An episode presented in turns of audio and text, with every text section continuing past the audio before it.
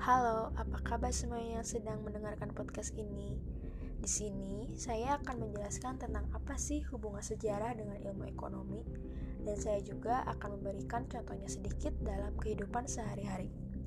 Hubungan sejarah dengan ilmu ekonomi salah satu kebutuhan dasar atau yang bisa disebut basic human need, manusia ialah memenuhi kebutuhan hidupnya yang dalam perkembangan sejarahnya terus meningkat.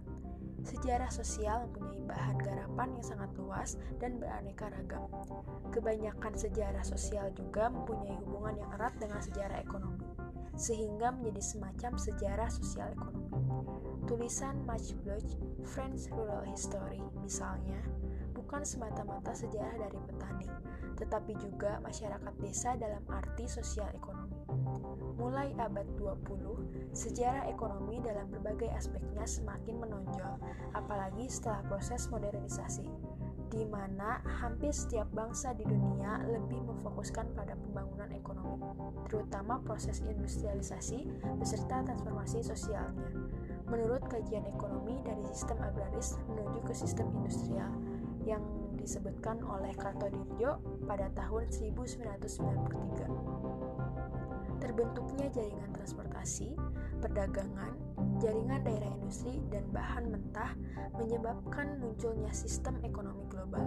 Sistem ini mempunyai pengaruh yang luas dan mendalam, tidak hanya di bidang ekonomi, melainkan juga bidang politik. Hal ini dicerminkan oleh pertumbuhan kapitalisme. Dengan adanya ekspansi politik yang mendukungnya, maka timbullah the scramble for colonies, perebutan jajahan atau imperialisme, menurut Kartodirjo pada tahun 1993. Dan berikut ini ada pula contoh hubungan sejarah dengan ilmu ekonomi dalam kehidupan sehari-hari, yaitu keputusan yang melibatkan pengorbanan atau yang bisa disebut trade-offs Contoh lain dalam keseharian kita yaitu ketika ingin berangkat kerja dalam waktu satu bulan, menggunakan motor atau menggunakan angkutan umum. Jika menggunakan motor, ia harus membeli motor dan mengisi bensin. Keuntungannya, selain lebih cepat waktu yang dibutuhkan untuk sampai ke tempat kerja, biaya perharinya juga lebih murah. Berbeda dengan menggunakan angkutan umum, ia harus membayar ongkos yang lebih murah setiap hari, namun efisiensi waktu sampai ke tempat kerja lebih lama ketimbang menggunakan kendaraan motor. Pemanfaatan waktu ini juga menjadi pertimbangan juga bagi pekerja. Hal ini perlu keputusan di awal agar mendapatkan keuntungan yang lebih efisien. Dan yang terakhir, respon masyarakat terhadap insentif.